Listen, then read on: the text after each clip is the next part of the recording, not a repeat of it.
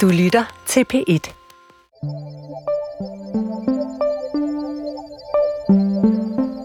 Goddag igen. Jeg hedder Birgitte Possing, er Dr. Fil, professor emerita i historie og etnografi, og efter 40 år som forsker og leder i statens tjeneste, er jeg nu fri forsker og forfatter. Danmarks Radio har her i vinter æret mig med Rosenkærprisen. Og som tak giver jeg fire foredrag og et interview om mine metoder og motivationer her på P1. Det hele under titlen Et andet blik på magt og demokrati.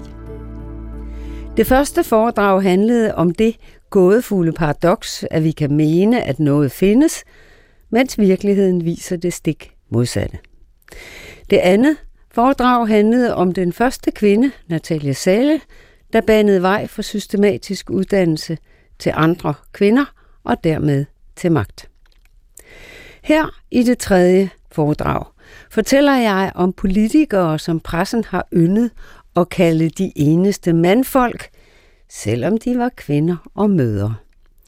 Og om et par andre kvinder, der var med til at forvirre pressens billede. Da jeg her i vinter lige før jul modtog Rosenkærprisen direkte her i studiet på P1, var der nogle debattører til stede. En af dem var vist lidt irriteret over, at de talentfulde kvinder, som jeg havde skrevet ind i historien, nu skulle i fokus for samtalen igen. Hvorfor skulle det nu være nødvendigt? Vi havde jo ligestilling, mente han. Og hvis ikke vi havde det, var det kvindernes egen skyld, og det var fordi moderskabet gjorde kvinder uegnede til at få ligestilling. Den holdning stod der stridet, for der var ikke beregnet studietid til at svare ham eller diskutere med ham. Det vil jeg så gøre nu, for man hører ofte og stadig den holdning blive kolporteret. Mit korte svar til ham og andre er, at møder som regel er gode til at organisere deres tid, at de fleste af dem altid har arbejdet for eksempel på landet og i sygeplejen og i industrien, og at flere af de mest betydningsfulde kvinder i dansk politisk historie faktisk var møder. Tre af de mere betydningsfulde var ovenikøbet møder til et, fem og ni børn. Det var Nina Bang, Bodil Kok og Lis Gros. Inden for min egen branche i humanistisk videnskab var et af de mest betydningsfulde forbilleder for mig mor til to børn. Det var Lis Jacobsen. Så debattøren tog helt fejl af, at kvinder generelt bliver så opslugt af at blive møder, at de er ude af stand til at bruge deres andre talenter. Netop de tre nævnte politikere var så knalddygtige, at de i deres politiske virke blev kaldt regeringens eneste mandfolk. I det 20. århundrede kunne man stadigvæk ikke finde på nogen god sproglig kategori for dygtige kvinder i politik, så man kom til at kalde dem, der både var dygtige og som gik lidt imod strømmen, for mandfolk. Sjovt nok blev en anden fremtrædende politikerskikkelse af hundkøn, der i 70'erne og 80'erne også provokerede vigtige debatter frem, nemlig Rit Bjergård, ikke kaldt mandfolk, men is dronning. Hun havde det til fælles med de andre tre, at hun var dygtig og velargumenteret. Men til forskel fra dem havde hun ingen børn. Så hun blev ramt af satiriske skældsord, der stigmatiserede hende som kold, selvom hun bare var dygtig. Hvad der var værst og hvad der var bedst, skal jeg ikke kunne sige. Som historiker er det ikke min opgave at dømme, men at kortlægge, analysere og lægge selv modstridende historier frem fra virkeligheden. Men det er betegnende i historien om dansk magt og demokrati, at den mediesatire, der jo altid følger politikere og ministre i et demokrati, i forhold til kvinder som regel får en kønsdrejning. Nina Bang var den første kvinde, der fik en ministerpost, ikke bare i Danmark, men i verden. Det var i 1924, hvor Torvald Stavning udnævnte hende til undervisningsminister. Hendes ambition var at demokratisere folkeskolen endnu mere og forbedre læreruddannelsen. Hun var blevet valgt ind i landstinget første gang kvinder kunne komme ind i 1918. Hun kom fra en konservativ baggrund, var uddannet historiker og havde under sit studium truffet Gustav Bang, som hun giftede sig og fik et barn med. Det var helt usædvanligt for akademikere dengang at blive marxister og melde sig ind i Socialdemokratiet, som de to gjorde. Nina Bang var vildt belæst, uhyre flittig og blev en af sin tids store socialdemokratiske tænkere og udviklere af partiets handels, udenrigs, finans, familie, bolig og uddannelsespolitik. Det var ikke så let.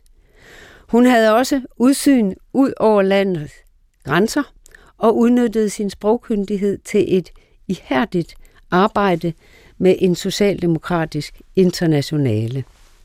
Det gav hende en bred kontaktflade i udlandet. Og selvfølgelig mange rejser.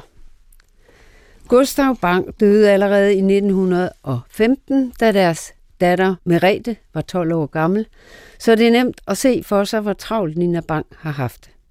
Men der var ikke noget klynk fra hende. Tværtimod. Som minister viste hun sig kompromilløs i sit åbensindede greb om folkeskolen. Hun vågede sågar at ansætte en ateist og partifælle, Wilhelm Rasmussen, som rektor for Danmarks Lærerhøjskole.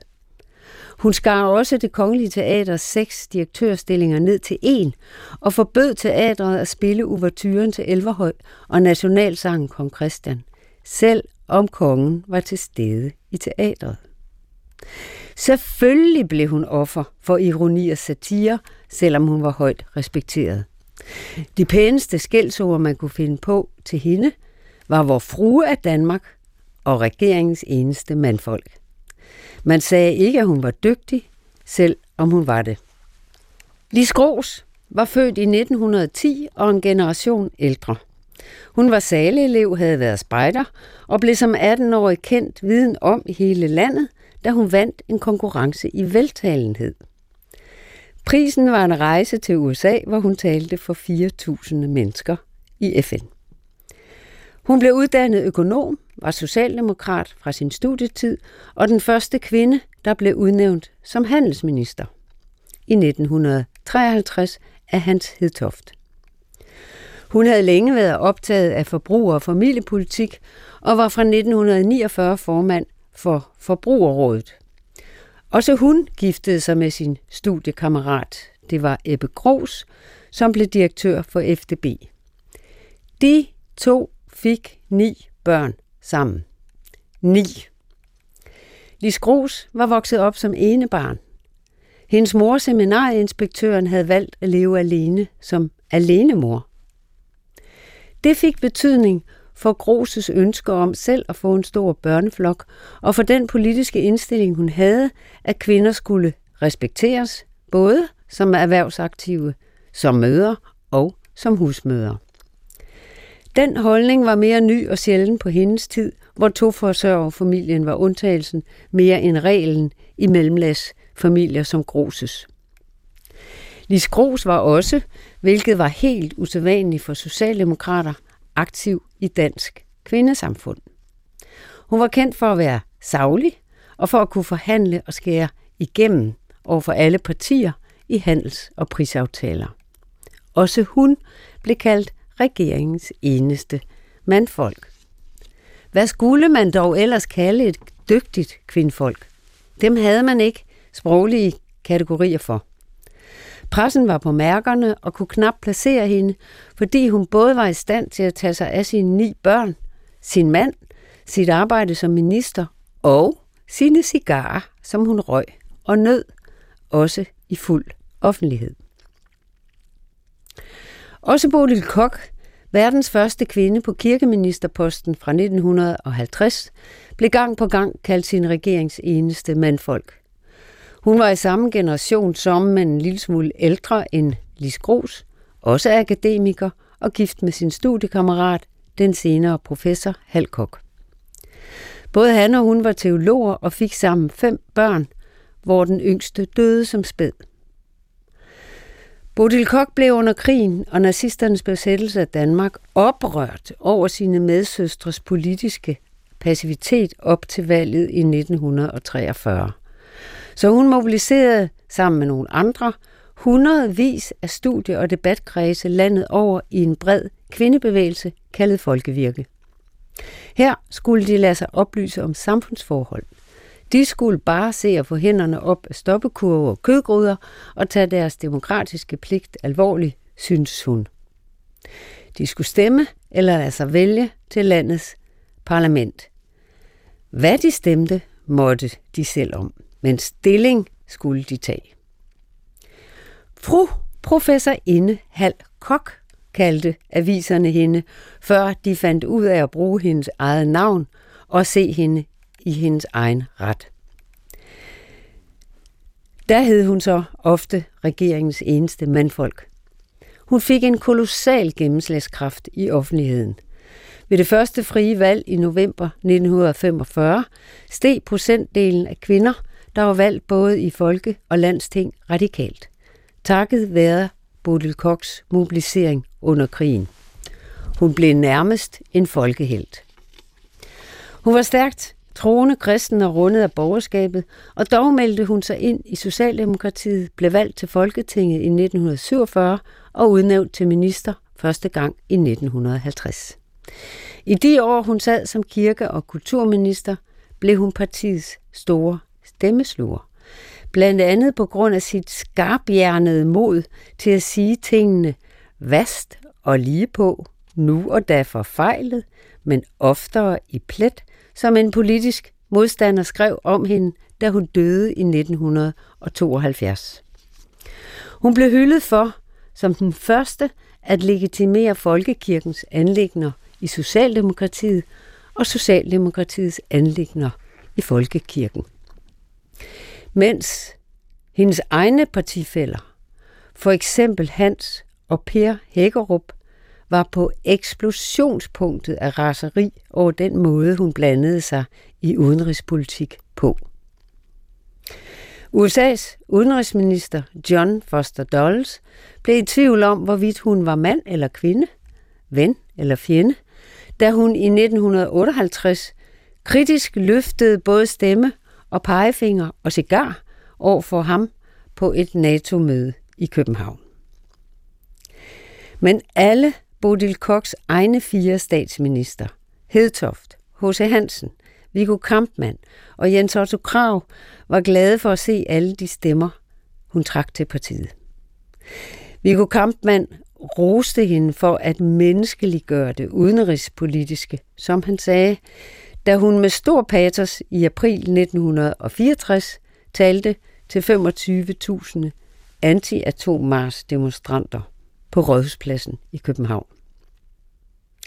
Jens Otto Krav rådførte sig ofte med hende, fordi han synes, at hun som en af de få af hans ministre kendte sigtepunkterne, altså de lange politiske mål. I offentligheden blev hun kendt for at sige de rigtige ting, de forkerte steder, og de forkerte ting de rigtige steder. Det gjorde hun også. Blandt andet kaldte hun som kirkeminister offentligt sine egne biskopper for den tristeste forsamling mandfolk, hun nogensinde havde mødt. Det var dengang, de ikke ville anerkende, at kvinder kunne blive præster, selvom loven om det trådte i kraft fra juni 1947.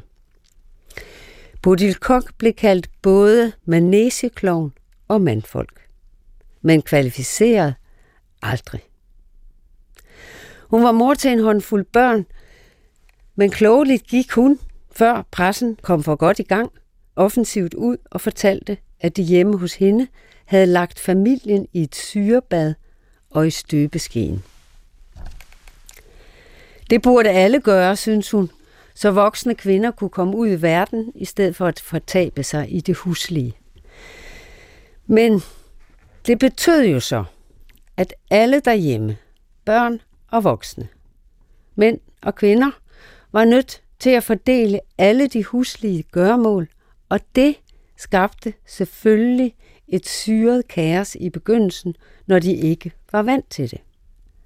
Det måtte man bare leve med, sagde Bodil Kok. Hvad indad tabes, skal ud af vindes, udbrød hun, når nogen kritiserede hende for at være en dårlig mor eller en tjusket klædt politiker. Udseendet havde hun ikke tid til at tage sig af.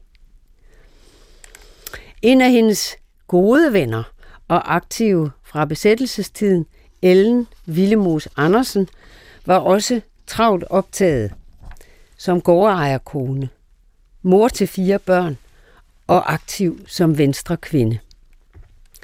Hun var formand for de samvirkende husmorforeninger, medlem af et utal af statslige kommissioner og af FN's fødevareorganisation FAO.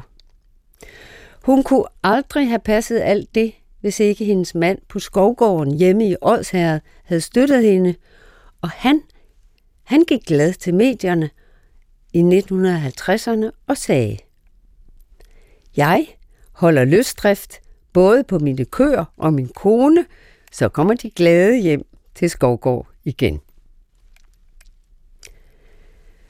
De holdninger til arbejde og familie var noget, der var blevet kæmpet for før dem.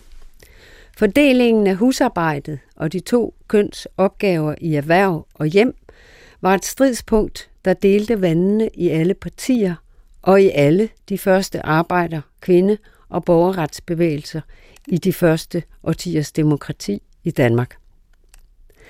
En af de danske pionerer i den akademiske verden, doktorfil i nordisk filologi og stifteren af det danske sprog- og litteraturselskab, var Lis Jacobsen. Hun var samme generation som Nina Bang, og er den, der mest præcis har sat ord på det dilemma, som mange kvinder, og i dag mænd, stadig står i. Hun var bankdatter, også uddannet på Sale Skoler og Københavns Universitet. I studietiden blev hun gift med filologen I.P. Jacobsen, og de fik to børn. Den ene datter var født døv, så Lis Jacobsen lærte sig også lige tegnsprog. Hun blev tidligt enke, men var energisk ud over det sædvanlige og både teoretisk og praktisk begavet. Så hun arbejdede hårdt på at sikre familien økonomisk, som en pioner at skaffe midler til og at stifte det danske sprog- og litteraturselskab. Og hun var også den første i Danmark, der udgav nudanske ordbøger og reviderede dem igen og igen, og et hav af andre værker og leksika. Hun holdt foredrag og stillede op som debattør i offentligheden, hvor hun også blev karikeret. Hun blev beskrevet som en stridbar furie, men ikke som et mandfolk. Og grunden var, at hun selv gik målrettet efter de mænd og mandfolk i videnskab og presse, der havde svært ved at takle hende som den charmerende, intelligente, frygtløse igangsætter af et helt usædvanligt imponerende format, som hun var. Universitetsprofessorerne var simpelthen skrækslagende ved tanken om, at hun skulle blive ansat hos dem, og de holdt hende ude. Hun var den, der direkte adresserede moderne kvinders dilemma. Som nyudsprunget sprogdoktor i 1911, og som alt andet end kvindesagskvinde, holdt hun et foredrag i Dansk Kvindesamfund, hvor hun argumenterede for, at kvinder måtte vælge mellem hjem eller udearbejde. Enten det ene eller det andet. Alt andet var smertefuldt, fordi, som hun sagde, man aldrig kunne yde, hvad man efter sine pligter burde og efter sine evner kunne, hverken hjemme eller i videnskaben, hvor hun var. Hun stod selv begge steder. Ti år senere, i 1925, gik hun offentligt ud og rettede sig selv. Nu havde hun nemlig erfaret, at man hverken kunne eller burde vælge. Hun sagde, at den livsharmoni, hun engang atråede, var et fantom. Hos de fleste udviklede mennesker, som hun sagde, findes stærke kræfter, der ikke trækker i samme retning. Livet er en kamp imellem de kræfter. At hæmme deres udvikling er at hindre selve livets udfoldelse. Derfor, sagde hun, hvis man som kvinde havde trang og evner til at arbejde som for eksempel læge eller lærer eller sagfører eller forsker, så ville det være selvmord at slå den drift ihjel, om man så kunne blive mor til to eller tolv sønner, som hun sagde. Omvendt ved den, der af hensyn til sit arbejde, giver afkald på at blive mor, ikke være et fuldt og helt menneske. Vil man livet, må man tage livskampen, sagde hun. Ville man livet, måtte man tage livskampen. Det gav ekko i de følgende 100 år og også i dag. Lis Jacobsen satte ord på det dobbeltarbejde, der siden har været kvinders svøbe. I dag gælder det både kvinder og mænd, som både vil have arbejde og børn. Eller rettere, det burde gælde begge køn.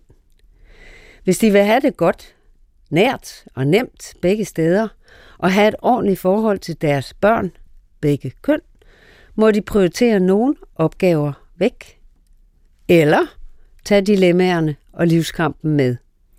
Det hjælper ikke og aldrig skingert at give hinanden stigmatiserede kønsskilte på. Det kan vi lære af den historie, og fra nogle få af de kvindeforbilleder i historien, som mange efterlyser.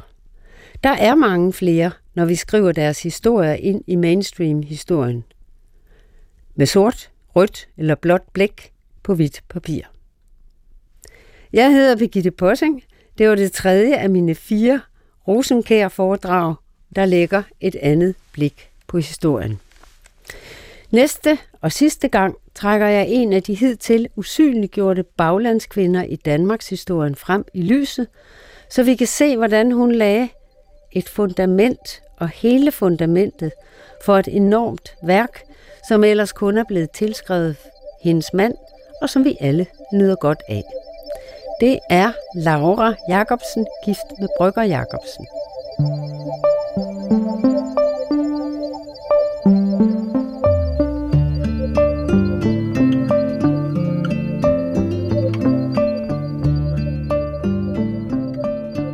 Birgitte Possing, det her det var dit uh, tredje Rosenkær-foredrag. Jeg hedder Nana Mogensen, og jeg vil lige hjælpe med lidt lytterservice i forbindelse med det, du har talt om, fordi du nævner særligt en pionerkvinde inden for dansk politik. Det er Bodil Kok, og lad os lige prøve at høre et uh, klip, jeg har fundet i arkiverne fra 1961, hvor hun taler til påskens store atommarsch. Når nu atommarschen er endt, hvad så? Ja, så er verden og hverdagen nøjagtig den samme som før. Hvad skulle det så til for, alt dette påstyr med atommarschen? Hvorfor marcherede I dog? I stedet for at bruge ferien til noget fornuftigere. Ja, det sagde Bodil Kok i 1961. Øhm, Birgitte Possing, hvad var det for en begivenhed, og hvor kan man læse mere om Bodil Kok, hvis man nu skulle være interesseret? Altså, først kan jeg svare på det sidste. Det sidste er nemlig min egen bog, som hedder Uden omsvøb, et portræt af Bodil Kok, som udkom i 2007 på Gyldendal. Altså en komplet biografi? Ja, ja det, er en, det er en biografi, men det, altså, der er jo mange biografityper. Den har fire nedslag. En om Bodil Kok som, som kirkepolitiker og religiøs, en om hende som internationalist, en om hende som humanist, og en om hende øh, som kulturminister. Øh, og det her klip, det er jo interessant, som I har taget fra 1961. Det var den tale, Bodil Kok holdt på Rådhuspladsen i, i foråret 61, efter at 25.000 demonstranter var vandret i slud og øh, sne fra Holbæk og til København. De havde et enkelt stop i Tostrup, hvor øh, medicinstuderende uddelte 25 eller 20.000 askorbinsyretabletter, så de ikke blev forkølet. Nå, men Bodil Kok havde sagt ja til at holde den her tale, og det havde hun gjort. Øh, hun var spurgt af anti-atomkampagnens øh, ledere, og, øh, og det havde vagt vældig debat allerede inden, fordi Socialdemokraterne gik jo ind for at hjælpe NATO med at placere atomraketter også på dansk jord. Og det hele, det var et meget stort dilemma, og konservativs Paul Møller havde bedt om hendes afgang som kulturminister. Og der var det ved Bodil Kok, at hun elskede at blande sig i udenrigspolitik. Det var i virkeligheden det, der, det som hun brændte mest for til hækkeruppernes store fortrydelse. Og hun holdt så denne her tale og balancerede. Hun blev ved med at sige, at det kunne hun godt, og hendes statsminister, Viggo Kampmann, på det her tidspunkt, øh, sagde ingenting. Han lod hende selv bestemme. Og øh, så holdt hun denne her tale, hvor hun i virkeligheden ikke sagde, Altså det var meget lang tale og meget ordrig tale, meget øh, øh, fokuseret tale, men hun udtalte sig ikke politisk overhovedet. Det hun i stedet for gjorde, det var, at hun adresserede til disse unge mennesker, at det var vigtigt, at unge mennesker altid holdt politikerne til ilden. Altså det var derfra, det var dem, der viste, dem og kunstnerne, der viste, hvor tampen brændte, og det måtte politikerne forstå. Så hun kom ud af det med skinnet på næsen og fik et utal af breve fra højre til venstre, selv fra Knud Christensen, der var imod kvinder på tinge. Øhm, han var gået af og meldt sig ud af, af Venstre, og selv han måtte lægge våben og sige, at det var en, en flot tale. Birgitte Possing, tak skal du have for lidt, øh, lidt bonusinfo her om Bodil Kok.